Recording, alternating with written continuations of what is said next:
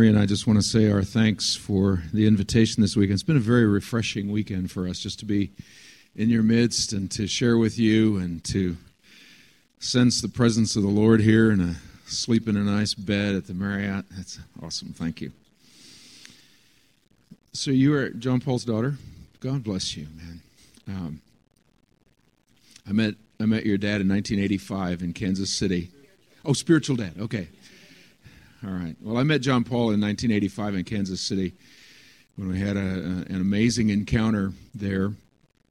And I was actually the first vineyard pastor to have John Paul and Bob Jones come to our church. And uh, we loved the prophets before they were popular, and we loved them after they were popular. And, and so, uh, how many of you know those things go in cycles too sometimes?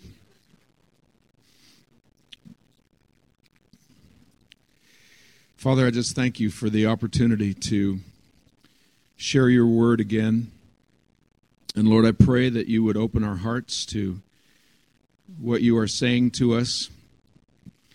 I pray, Father, for the anointing of your Spirit to teach your word this morning, that, uh, that you would instruct us in righteousness, that you would instruct us in how to speak to one another in, in life giving ways and that you would strengthen your church and strengthen your bride in this city. And we bless you and thank you for it in Jesus' name. You know, there's such a, a spirit of revelation here. It's it's kind of daunting to sit in a worship time because the Lord starts speaking all kinds of things, and I'm not sure where to go. uh, actually, I'm going to stick with my notes, but you know, one of the things that's so potent about understanding our, our place as the bride of Christ is that we actually stand in, in, in two different roles in our relationship with the Lord and with His people. Um, three of the main stories that talk about intimacy with God as our Father and also as our bridegroom king are uh, the Song of Solomon, of course, and then the book of Esther, and also the story of the prodigal son in Luke chapter 15. And, and God has given us those two primary windows into his heart that of a father's relationship with his children and the relationship of a bride uh, to her bridegroom. And in those two, uh, three stories, uh, the, the, story of Esther, the Song of Solomon, and the, the story of the prodigal son, we see two pictures of our role as the people of God. Initially, we see the picture of the son coming into relationship with the Father in Luke 15. He's restored to the Father's presence. The Father embraces him. And in our, in our personal relationship with God, we stand in that unconditionally accepted love and embrace of the Father that has no shame attached to it. We come running to him with the stench of the pigsty still on us, and he doesn't even notice. He just welcomes us and embraces and restores us and sets us in relationship to himself as sons and daughters. What a gracious message. In the Song of Solomon, we stand as the Shulamite before the king, drawing from his heart, drinking from his presence. In the book of Esther, same kind of thing. We're, we're in preparation, in that preparation process to be uh, prepared, to be made ready for the, the pleasure of the king. We find our place in that story in, in coming into the, the, the boldness and the authority of bridal intimacy, interceding in the presence of the king to such a degree and such a, such a place where he looks at us and says, I have to answer your prayers now. You're so pleasing to me. You've won my heart. That, that line in, in Song of Solomon, chapter uh, 5, where, where he says, uh, or chapter 6, where he says, uh, Turn your eyes away from me. You've overcome me. I have to answer your prayers now. You've been victorious in this journey and, and uh, you've won my heart. And it's awesome to have a relationship with a God that longs to be defeated. He longs to be defeated by a bride, by a son that has been found worthy, that has set his mind and his heart, her mind and heart in agreement with the will of heaven and to find a, a people on the earth whose hearts and minds agree with the will of heaven. And the Lord says, I'll come and rest there. And, and when God comes and rests, it's not because he's weary, it's because he's found a place where his will can be done with no resistance. That's what it means when God's at rest. His will can be done with no resistance in us. And so in our in our personal relationship with the Lord, we stand in that intimate direct flow. But we also stand in another relationship and that's with one another in the body of Christ. And in that place, we stand as the daughters of Jerusalem in the Song of Solomon. We stand as those seven handmaidens in the book of Esther that were specifically chosen to prepare Esther for the pleasure of the king. In the story of the prodigal son, we stand as the servants in the house. Has it ever occurred to you that it was the servants in the father's house that knew the father's heart? They were the ones that organized the party. The older brother with a religious spirit, he was too angry. He was, he was in the far country of his own mind, the far country of his own bitterness. But the servants knew the father's heart and therefore could receive the son even as the father did.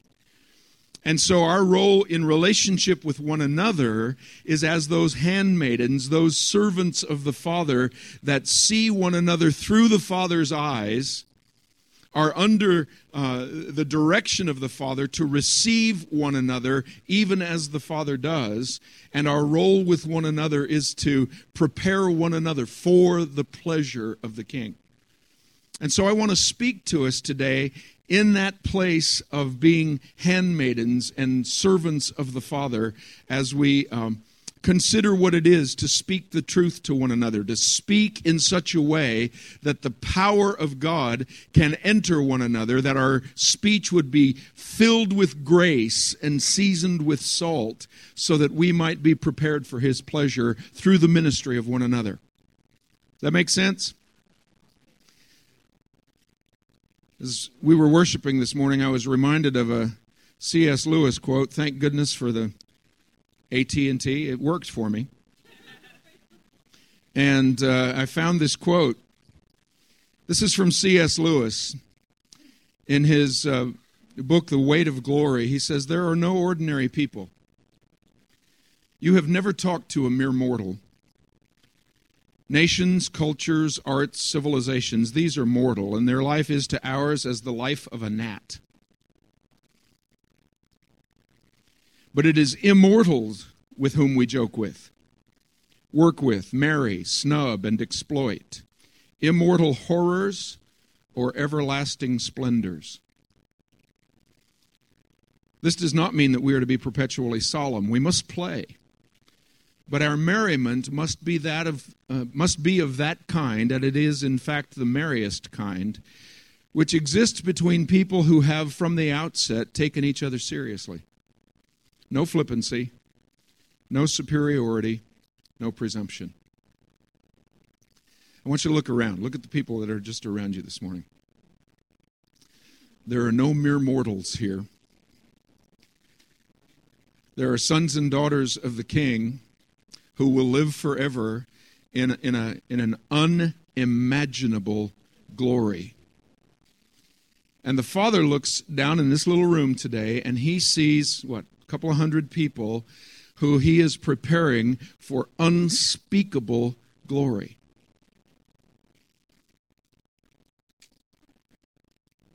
I believe it was C.S. Lewis who also said that one of the great dangers that will be confronting the church at the end of the age will be the temptation to see one another in our glory and be tempted to fall down and worship. Because the Lord intends to have a, a, a bride in perfection before He comes. We will be tempted, even as the, uh, the people in the New Testament, when they saw the signs and wonders that Paul and Silas did, they will be tempted to run out into the street and call us gods. And, and so, uh, as we share the word this morning, I want to uh, exhort you to put a heavenly watch on your tongue. You know, we live in a culture today where um, freedom of speech has come to mean that there's no restraint on anything anyone says. The only restraint that anyone can have is the restraint of Christian faith. We're, we're really the only ones in our culture that, that can't say what we think or can't articulate what we believe under, uh, under the fear of you know, offending someone. But uh, there is a, an instruction in the Word of God that I believe gives us uh, a heavenly kind of boundary to our speech, and that is uh, the instruction to, to relate to one another in the fear of the Lord. Not, not just in solemnity. I, I think, you know, it's awesome when we can get together and party and play and, and be relaxed and feel at home and all those kinds of things. But it's, it's in that kind of context that C.S. Lewis was talking about that is, that is rooted in, first of all, taking one another very seriously. That we are the sons and daughters of God and that when we uh, deal with one another, we're dealing with people that Almighty God calls very precious to Him. And that, that as we speak, as we learn to speak, and as we learn to receive from one another, the Lord wants us to, to have that, that filter on our words and on both the words we speak and on the words that we receive, so that we are speaking words that come from Him and receiving words that come from Him. And able to discern between the two and to be able to say, you know what, anything that comes uh, from a voice other than the Father, I'm not going to listen to it, even if it seems to, to, to be positive somehow. In uh, Proverbs chapter 18, verse 20 and 21, it says this A man, and this is on your notes, you can follow along if you want to. A man's stomach shall be satisfied from the fruit of his mouth from the produce of his lips he shall be filled. Death and life are in the power of the tongue, and those who love it will eat its fruit. Now, perhaps you're like me. We've, we've uh, heard the first half of verse 21 many times death and life are in the power of the tongue. But I'd never really given much consideration to the second half of that verse where it says, Those who love it will eat its fruit. A few weeks ago, Marie and I were um, ministering to a, a woman who was in our congregation. And uh, this is a dear woman. She's a dear friend of ours. She's been part of our fellowship for a long time, recently moved out of town. And, um, but she's one of those characters in the body of Christ that has just seemed to struggle incessantly with the realities of life you know broken broken personal background difficult family kind of situation came to the lord late in life loves jesus with all of her heart but just seems how, have you run into people like that? Or maybe sometimes you feel like you're like that where it just kind of seems like everything breaks you know?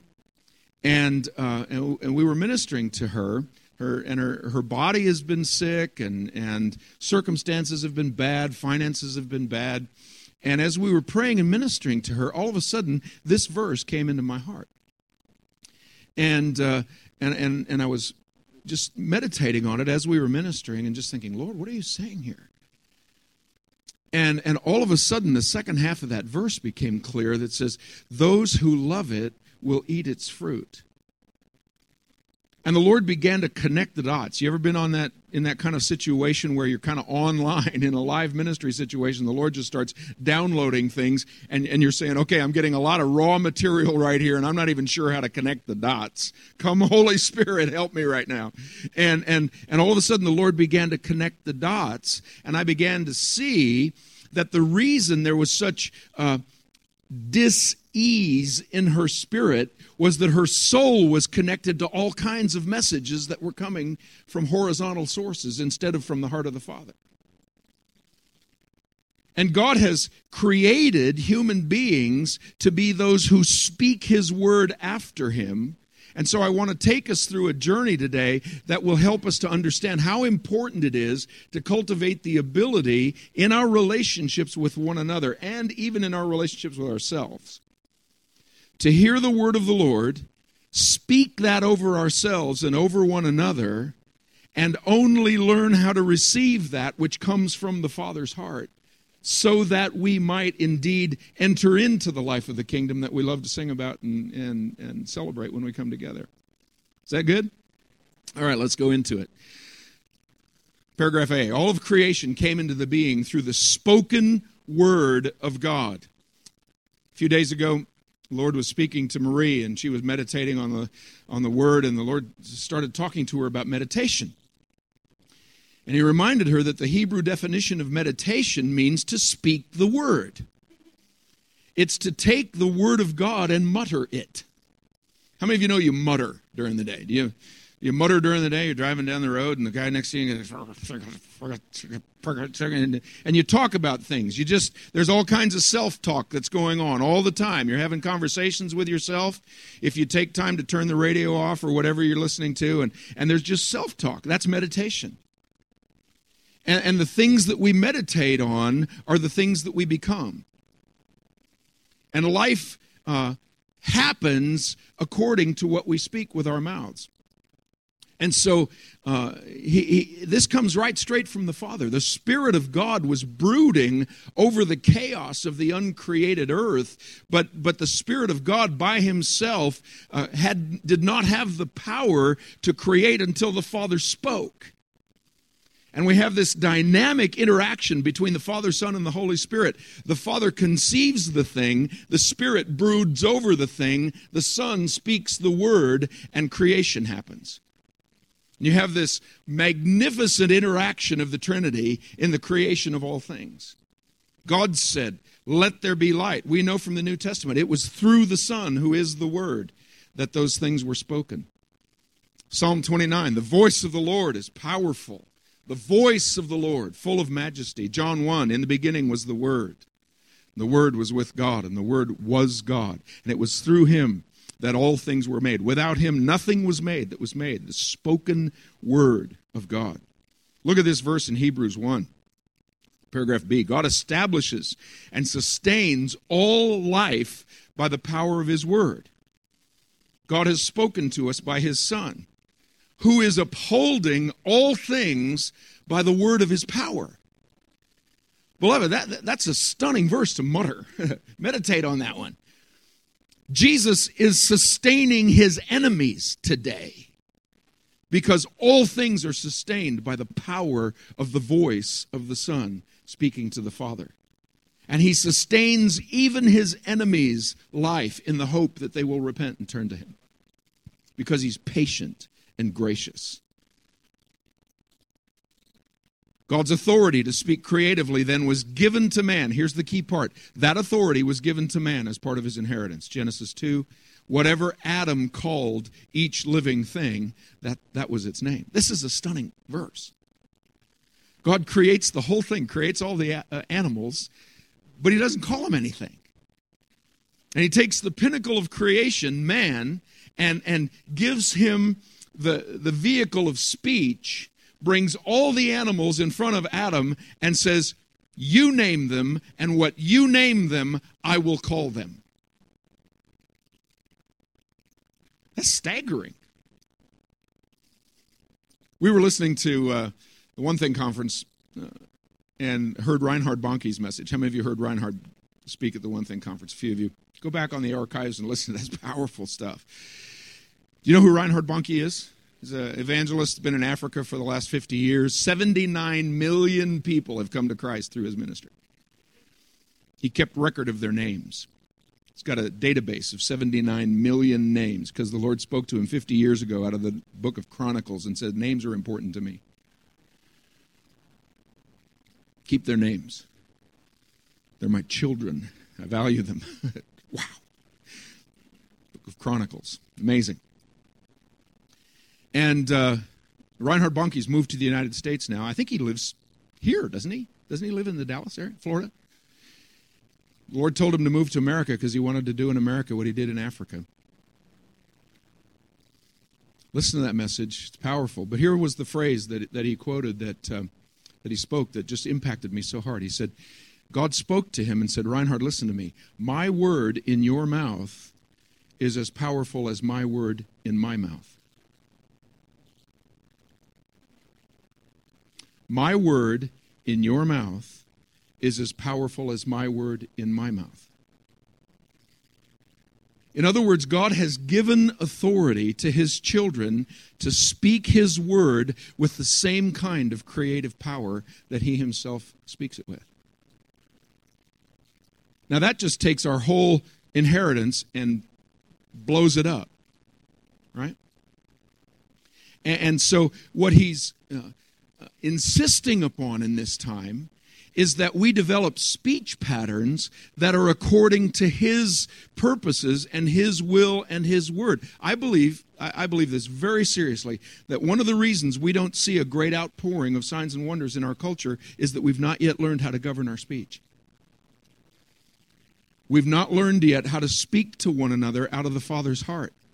And there's still bitterness and cursing that comes out of our mouths. And he says you can't have it both ways. You can't have life and death come out of the same fountain. I won't permit it. It's not because he's angry, it's because he says, if I give authority on your speech and you still have bitterness to it, when you get mad at someone, they'll die. I remember some years ago, as part of the Vineyard movement, and, and uh, um, it was during the time that Paul Cain became part of, of what we were doing in the Vineyard in the late 80s, and, and uh, um, there had been some words that were being spoken by some other Christian leaders against John Wimber in the vineyard. And the Lord spoke to Paul Cain and told him to go to one of these denominational leaders and confront him about the words that he was speaking. And so he did that. He came back and, and uh, reported to John, and John said, Well, what did the Lord tell you to tell him? And Paul said, I, I can't speak it. And John said, why not? He said, Because if I speak it, he'll die.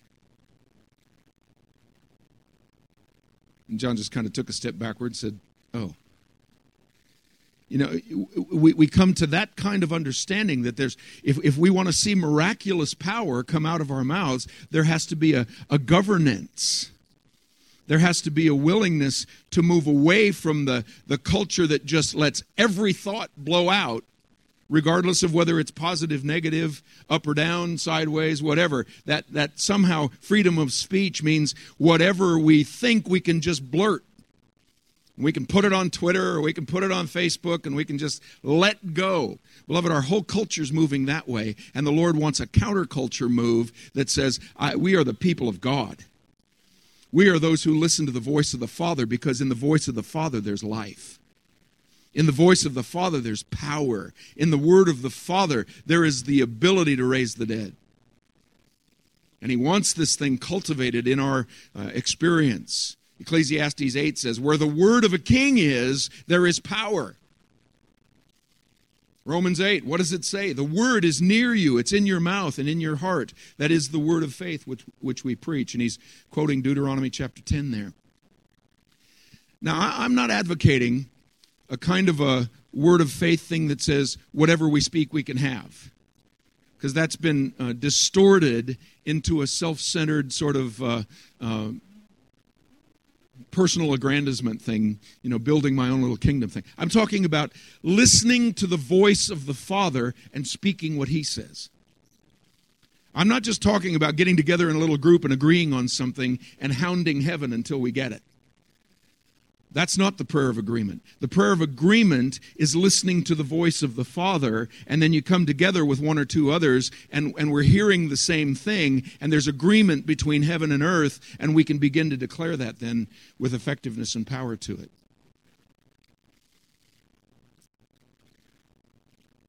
At point two there on the bottom of page one the tree of life versus the tree of knowledge. The source of authority and power for man's speech was to be the tree of life not the tree of knowledge. The Lord God commanded the man, saying, Of every tree of the garden you may freely eat, but of the tree of knowledge of good and evil you shall not eat, for in the day that you eat of it you shall surely die. When we were ministering to this lady I was telling you about, it was one of the things that the Lord just kind of dropped in my mind from kind of left field. And, and, and he said, This has to do with the tree of, tree of life versus the tree of knowledge. And, and, and all of a sudden it occurred to me the tree of knowledge has good stuff in it. See, it wasn't just the tree of the knowledge of evil, it was the tree of the knowledge of good and evil. But the, the good that comes from the tree of knowledge has no life in it.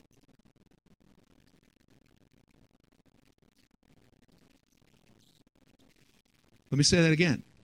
The good that comes from the tree of knowledge has no life in it because eating of the fruit of the tree of knowledge brings death to us. Paul said it to the Corinthians knowledge puffs up. See, the good that comes from the tree of knowledge, it can be positive, but it's really just flattery. It's like spiritual junk food.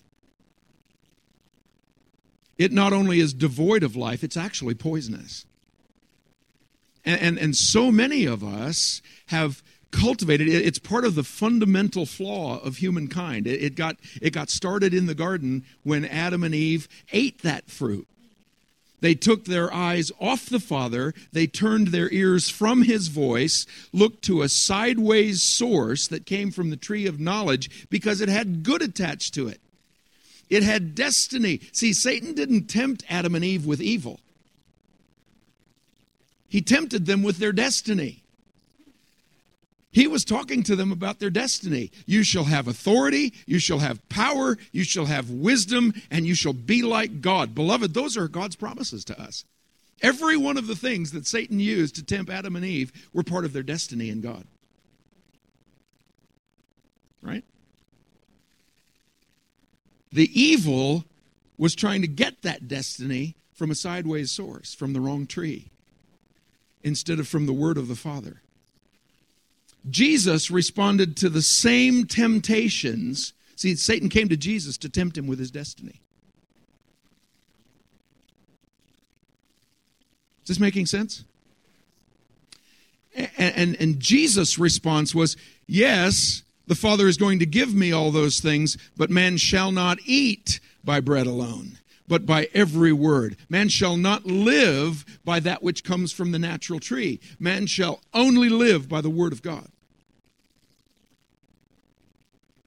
And so the Father's destiny in the Father's way, in the Father's timing, that's where life is.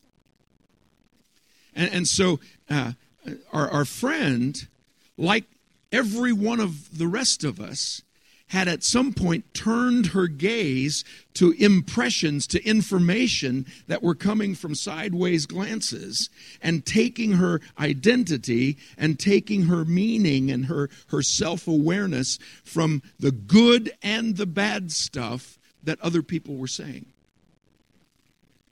And here's what the Lord showed me about that situation. And it wasn't only about her, it's about us. If you love that, you'll eat the fruit of it.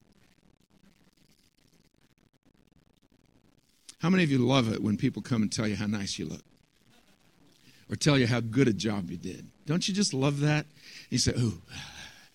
But you see, to the degree that you eat that fruit, to the degree that you love that kind of word, you will eat the fruit of it. And so the, the key to that being life giving is, is that even that good thing, even that compliment, even that flattery, is it coming from the heart of the Father or is it just junk food? Because if you love that compliment, you will be devastated by the criticism.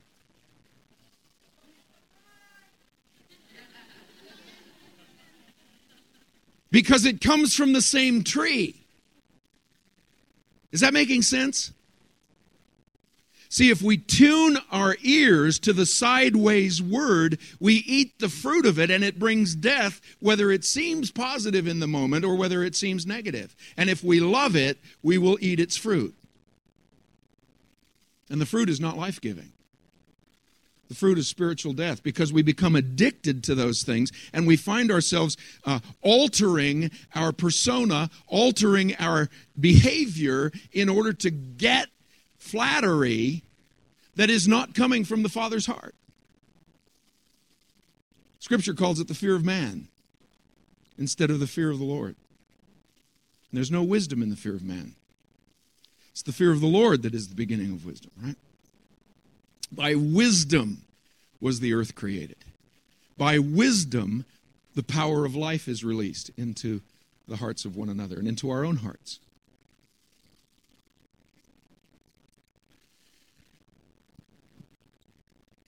And so all of these things tie together. Don't eat of the tree of the knowledge of good and evil. In the day that you eat of it, you begin to die. And, Jesus said in Matthew 7, you'll know the source by its fruit, the fruit that it produces. When, when we find ourselves uh, addicted to opinions, then we find we can measure that by as soon as someone comes with a critical word, we find ourselves de- devastated by it. And we want to run and hide and we want to do all kinds of things to, to not put ourselves in that kind of place anymore. And, and we become protective instead of having the kind of openness that we were singing about earlier this morning where we can come as we are where we can just you know relax in the presence of the father. What, what's required in order to live in that kind of freedom is to have the confidence that we're among a group of people who have that servant mentality who are here not only to stand as the bride before the king and the son before the father, but who are here as maidservants and manservants come here in the fear of the Lord to speak the word of the Lord to one another in the power of the Spirit, so that we can prepare one another for the pleasure of the King. So that's our whole goal with each other to make you look good to Jesus. Right? Now, if we come uh, before one another in the fear of the Lord in that kind of way, how many of you know that's going to change our relational quality in the house of God, right? If, if you and I can come into the body of Christ and there's a, there's a culture that is cultivated and there's a, an atmosphere that's being developed here, and, and beloved, I tell you, this place is growing in that. This is a sweet house. I love this. And I'm not just saying it because I like John and Tracy. I mean, we've experienced that here. And we, we were commenting to one another during the worship time. Man, there's an atmosphere of sweetness and receptivity here in the, and the house of the, of the Father here. That's awesome. But what kind of confidence does that release in your heart if you know you're coming among a group of people who are not going to come at you with opinion? See, opinion is out of the tree of knowledge. It's that religious spirit, opinion and judgment. Bob Jones used to say, just show up on time and be empty headed. Don't have any opinions. Right?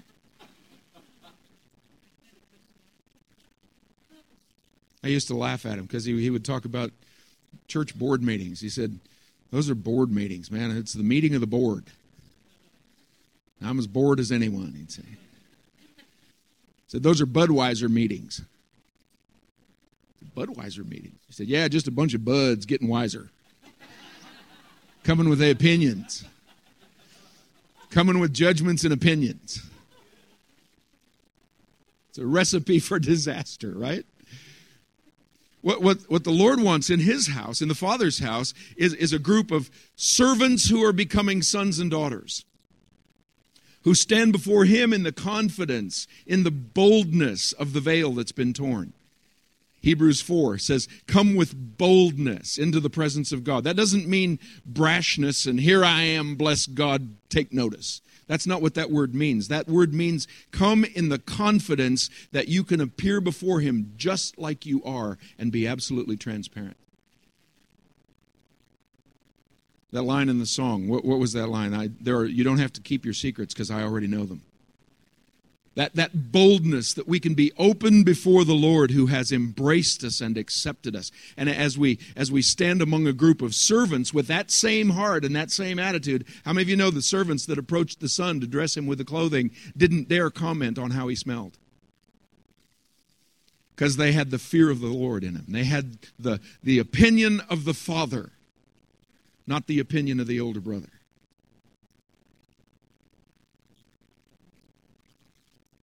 See. And it's in that kind of atmosphere that, that we can grow up into these things the source of life, the Word of God.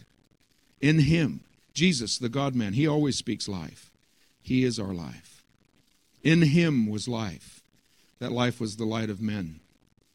Top of page two, uh, Simon spoke to Jesus. How many of you know that doesn't mean that you don't sometimes say hard things or, or, or difficult things? John chapter 6, it's about where Jesus was talking about his life being a sacrifice and his body and blood being real food and real drink. It was a mysterious saying. And when he spoke that, even though it was life giving, because he said, My body and my blood are real food and real drink. If you want to live, you have to eat my flesh and drink my blood. And everybody went, What? What? And a bunch of his disciples left. And Jesus didn't back off from a controversial statement in order to keep a crowd. Maybe he heard his disciples muttering, you know, what is he? That's kind of a weird statement. Everybody's leaving. Jesus turns to the disciples and says, So are you guys going too? And Peter's kind of stuck. He, he, you know, you almost get the impression, I'd like kind of like to, kind of like to go away. But where can we go? Where else shall we go? Only you have words of eternal life. See, only you speak the things from the Father that give life to my soul. I got to hang out with you. The tree of life, that's to be the resource that we speak to one another from, even as Jesus speaks to us. Look at Ephesians 4, paragraph 2 there. Let no corrupt word proceed out of, your, out of your mouth, but what is good for necessary edification, that it may impart grace to the hearers. See, there's a, there's a scripture in Psalm 45, verse 7, that says he, he loves, or that, that, that 45, verse 2, that grace is poured upon the lips of the Messiah. And so, what that means is that his word has empowerment to it. That when Jesus speaks, it's more than just information. There's actually power that comes when Jesus speaks. That's why when your when your speech is aligned with what God is thinking and saying, there's actually power that's attached to it.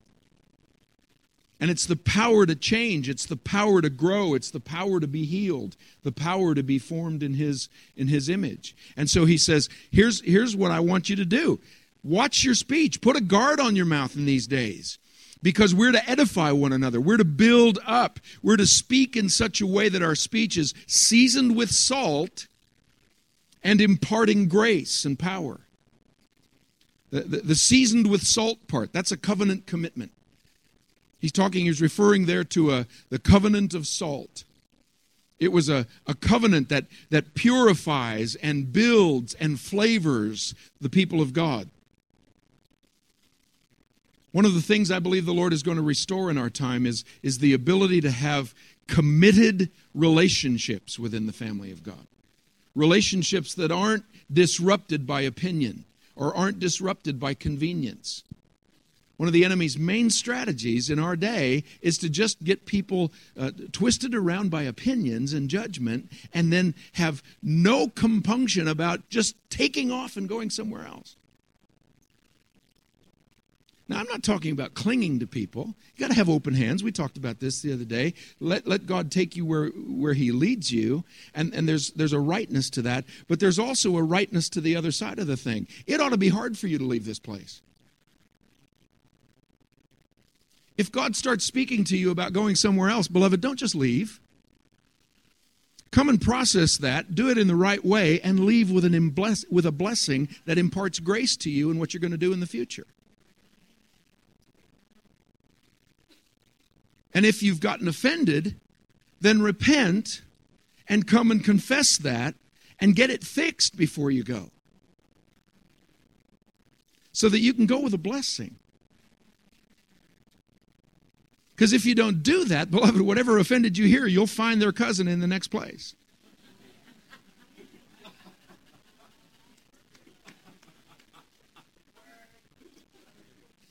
Because God will probe you to find out if you can be offended.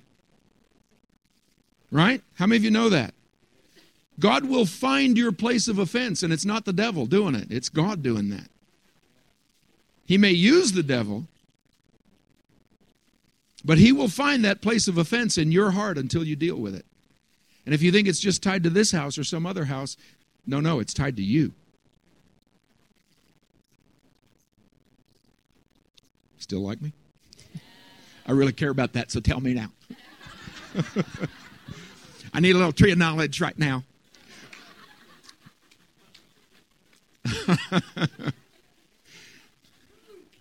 repent, repent. Dust and ashes. All right. Grace, the divine influence upon the heart. That's what we're to speak. Words from the Father's heart. Galatians or Ephesians 5, 18 through 21. Speak to one another with psalms and hymns and spiritual uh, songs. Always giving thanks in your heart, submitting to one another in the fear of the Lord. That's the atmosphere of the tree of life. Speaking to one another out of the Father's heart. Let your speech always be with grace, seasoned with salt, that you may know how to answer each one. That requires that listening ear. Again, just a reminder paragraph 3 there. The forbidden tree of knowledge contains both good and evil. When we speak from the resource of knowledge, what seems good actually results in death because there's no grace in it.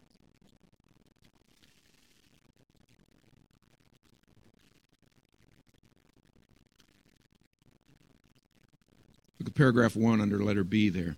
Man's fall into death came when he chose to eat of the tree of knowledge instead of the tree of life. Then Adam to Adam God said, "Because you've heeded the voice of your wife and have eaten from that tree which I commanded you saying you shall not eat of it, cursed is the ground for your sake. In toil you shall eat of it all the days of your life." See, God never intended man to work for his food. Do you ever, you ever put these two things together?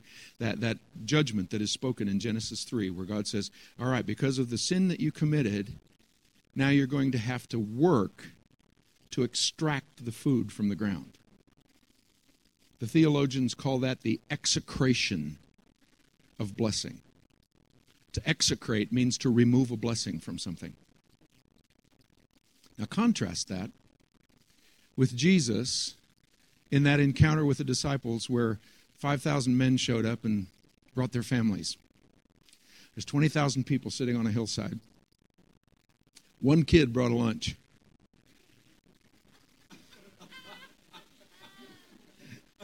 Everybody else wasn't thinking.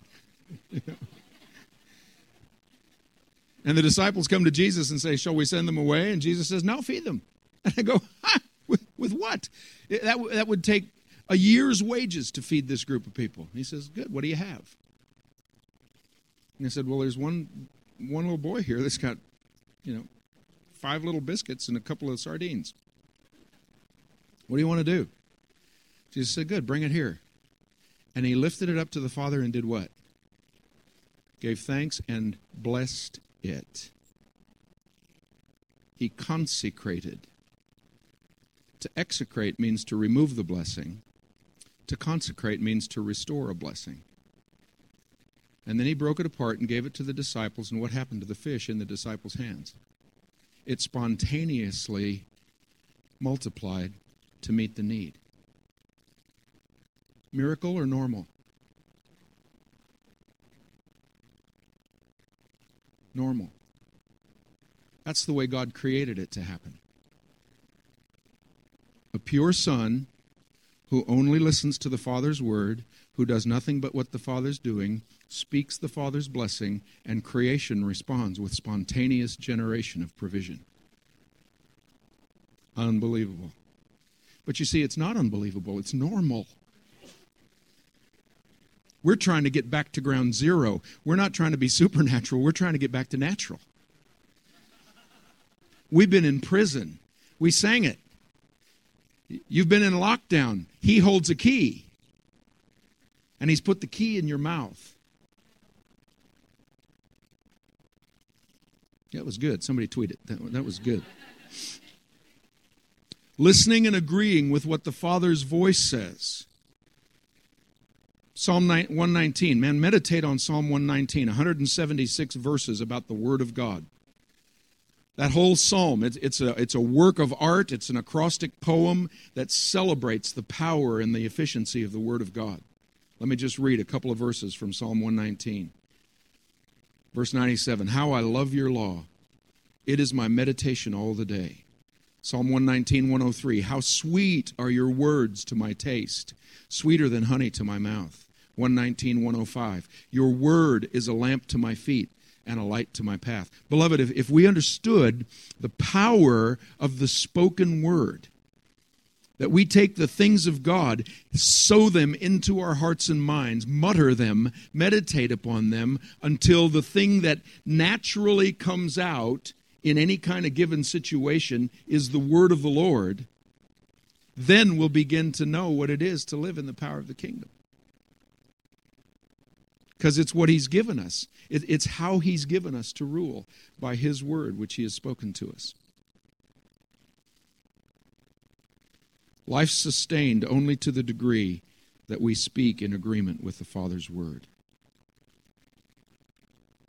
Listen to this. John 12, 50. Jesus is speaking. He says, I know that his command is everlasting life. Therefore, whatever I speak, just as the Father has told me, so I speak. Now, now put that together. He says, I know something. I know that the Father's command is life, everlasting life, kingdom life.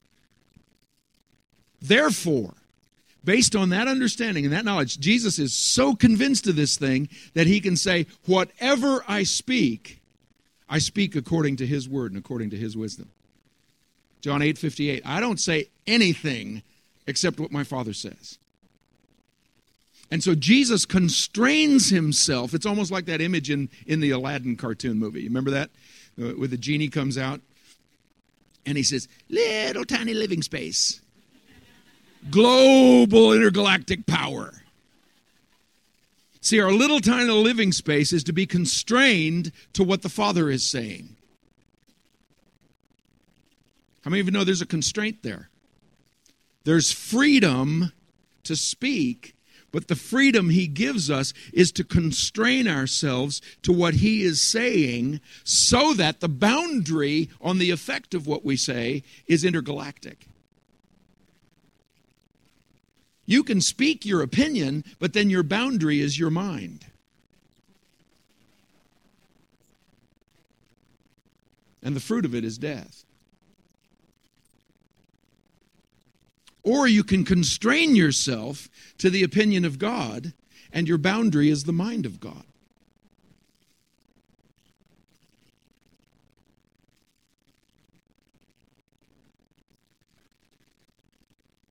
Now, what he's done in, in the Gospels, he's given us the normal human being in Jesus, and then he's sowed among us all kinds of these wacko people like Heidi Baker and Bill Johnson and some of these other kinds of folks that just actually are learning to live that way. And they're not afraid to walk into any kind of situation and, and say, well, when I enter the room, Jesus comes in, because they've cultivated this kind of thing. And we say, well, we want their power. Well, uh, uh you can have their power, but, but you have to embrace their constraint.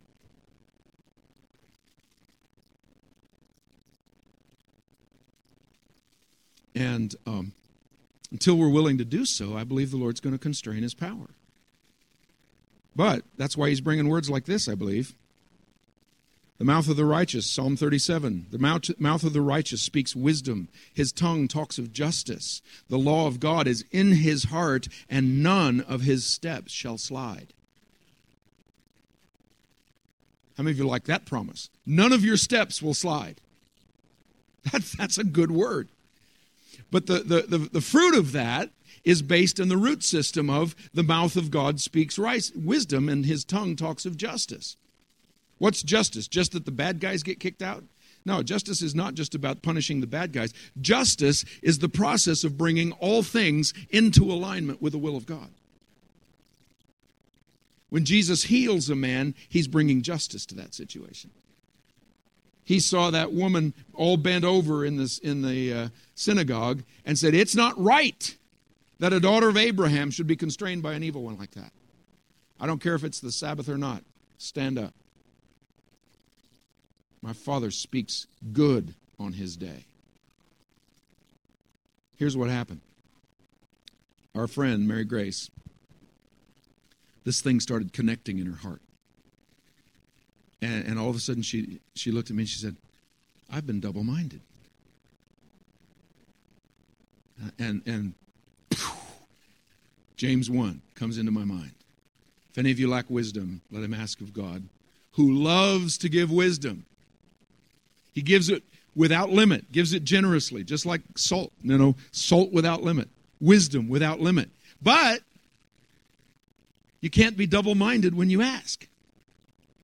So, who's the double minded person? The person who listens to the tree of life and tries to pull from the tree of knowledge. And we get confused.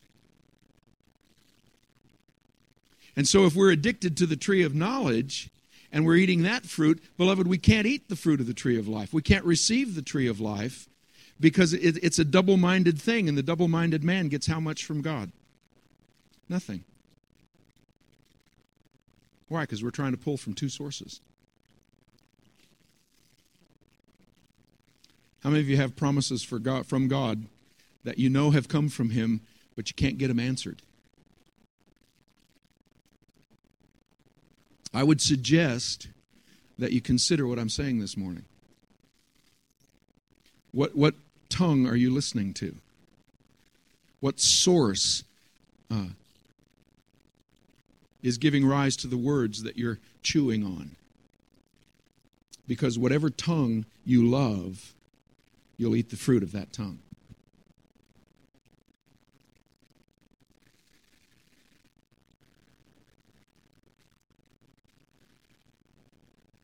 Matthew 12. A good man out of the good treasure of his heart brings forth good things. An evil man out of the evil treasure brings forth evil things. But I say to you, for every idle word men may speak, they will give an account of it in the day of judgment. For by your words you will be justified, and by your words you will be condemned. Woohoo!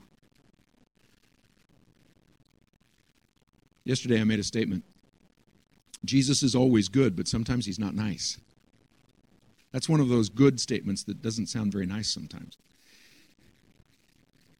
You know, and, I, am all excited about the revelation that's come that just says, you know, Jesus did everything we need and, and, and we come into his presence free. But, beloved, we, we need to come into his presence in the fear of the Lord in, in, a, in a right kind of way, where we realize that there's a mandate that comes on us.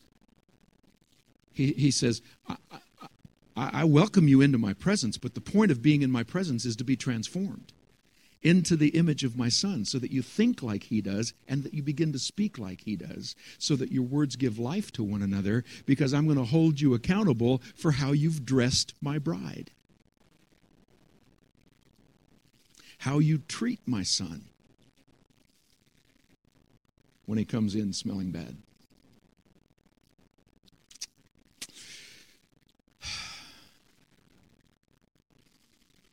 So, kind of a summary point three there at the bottom of three or middle of three. Our perceptions of reality, including our self perceptions, are invariably formed by information we receive through the words and actions of others. If the words we receive are not aligned with the tree of life, God's perspective, they will bring death to us. So, whatever words we love, those things will be the source of nourishment for our souls. Let me read this verse again. A man's stomach shall be satisfied from the fruit of his mouth. From the produce of his lips he shall be filled. Death and life are in the power of the tongue, and those who love it will eat its fruit. So, the key what's the Father saying concerning you? What is the Father's opinion about you and the person sitting next to you, and your child, and your spouse, and, and your neighbor? What is the Father's opinion? And, and he says, I've given you such an invitation. Come into my presence. I'll give you the secrets of my heart. The secret of the Lord is with those that fear him. I'll tell you who they are. I'll tell you how I've designed them. I'll tell you the secret key. There are things, husbands, there are things about your wife that he won't tell anybody but you to unlock her heart. Moms and dads, there are things that, that he won't tell anybody but you about your kids. And when you speak those things from the Father's heart, you'll ignite the heart of that little one and they will never leave the path according to the design that He's made. So, we learn how to love the words from the Father's heart. We sang this song this morning. Scoot over, Mary. I'm coming in. What did she do? She sat at his feet to what? Hear his word. And Jesus said to Martha, Mary has chosen the one necessary thing. Beloved, that, that's a powerful statement. Jesus says there's one necessary thing. Mary chose it. What did she choose? Sit at his feet and hear his word. She wasn't singing a song and worshiping. I mean, it is worship. She was listening And Jesus calls it the one necessary thing.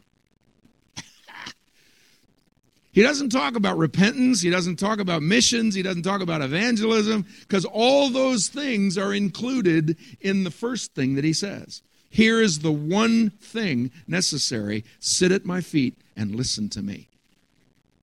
Because life comes out of my word to you.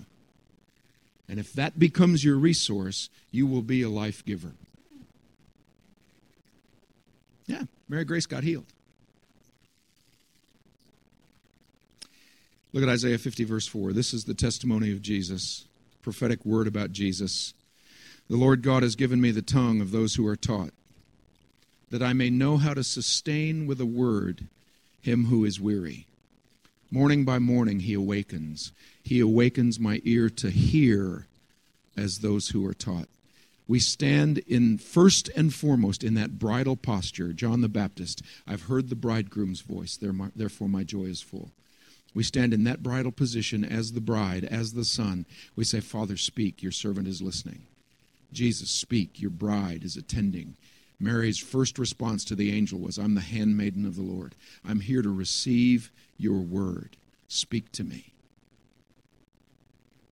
And then we have something by which we can serve and dress the body of Christ for the pleasure of the King. Let's all stand. I want to read. Are y'all familiar with the Father's love letter? You heard about that? Well, I want to read it over you. Here's the Father's opinion. It's printed in your notes so you can take it home and look up these scriptures. These things all arise right out of the Word of God. Some of you bought a copy of that little book called The Curse that, that Marie and I wrote. I don't know if we've got any left, but we can get more to you. I've only got about 5,000 of them at home, so let us know. Be glad to distribute them. Um, but there's an uh, appendix in the back that is full of scripture concerning what the Father says over you and over one another. Live in that. Live in these words. Take them in, eat them, eat the scroll of this message, of this word from the Father, and then have that resource to speak over others. Just go ahead and close your eyes. Get, get receptive. Get, assume the posture. Get receptive to the voice of the Father right now. My child, you may not know me, but I know everything about you. I know when you sit down and when you rise up, for I'm familiar with all your ways. Even the very hairs on your head are numbered, for you were made in my image. In me you live and move and have your being, for you are my offspring. I knew you even before you were conceived. I chose you when I planned creation. You were not a mistake, for all your days are written in my book. And I determined the exact time of your birth and where you would live. You are fearfully and wonderfully made. And I want your soul to know that very well. I knit you together in your mother's womb and brought you forth on the day you were born. I've been misrepresented by those who don't know me. I'm not distant and angry, but I am the complete expression of love. And it's my desire to lavish my love on you, simply because you're my child and I'm your father. I offer you more than your earthly father ever could, for I'm the perfect father. Every good gift that you receive comes from my hand, for I'm your provider, and I meet all your needs. My plan for your future has always been filled with hope, because I love you with an everlasting love. My thoughts toward you are countless as the sand on the seashore and I rejoice over you with singing. I will never stop doing good to you, for you are my treasured possession. I desire to establish you with all my heart and all my soul, and I want to show you great and marvelous things that you can't even imagine. If you seek me with all your heart, you will find me. Delight in me, and I will give you the desires of your heart. For it is I who gave you those desires. I'm able to do more for you than you can possibly imagine, for I am your greatest encourager. I'm also the Father who comforts you in all your troubles. When you're brokenhearted, I'm close to you. As a shepherd carries a lamb, I have carried you close to my heart. And one day, I will wipe away every tear from your eyes. And I'll take away all the pain you've suffered on this earth. I'm your Father. And I love you even as I love my Son, Jesus. For in Jesus, my love for you is revealed. He's the exact representation of my being. He came to demonstrate that I'm for you, not against you, and to tell you that I'm not counting your sins. Jesus died so that you and I could be reconciled. His death was the ultimate expression of my love for you.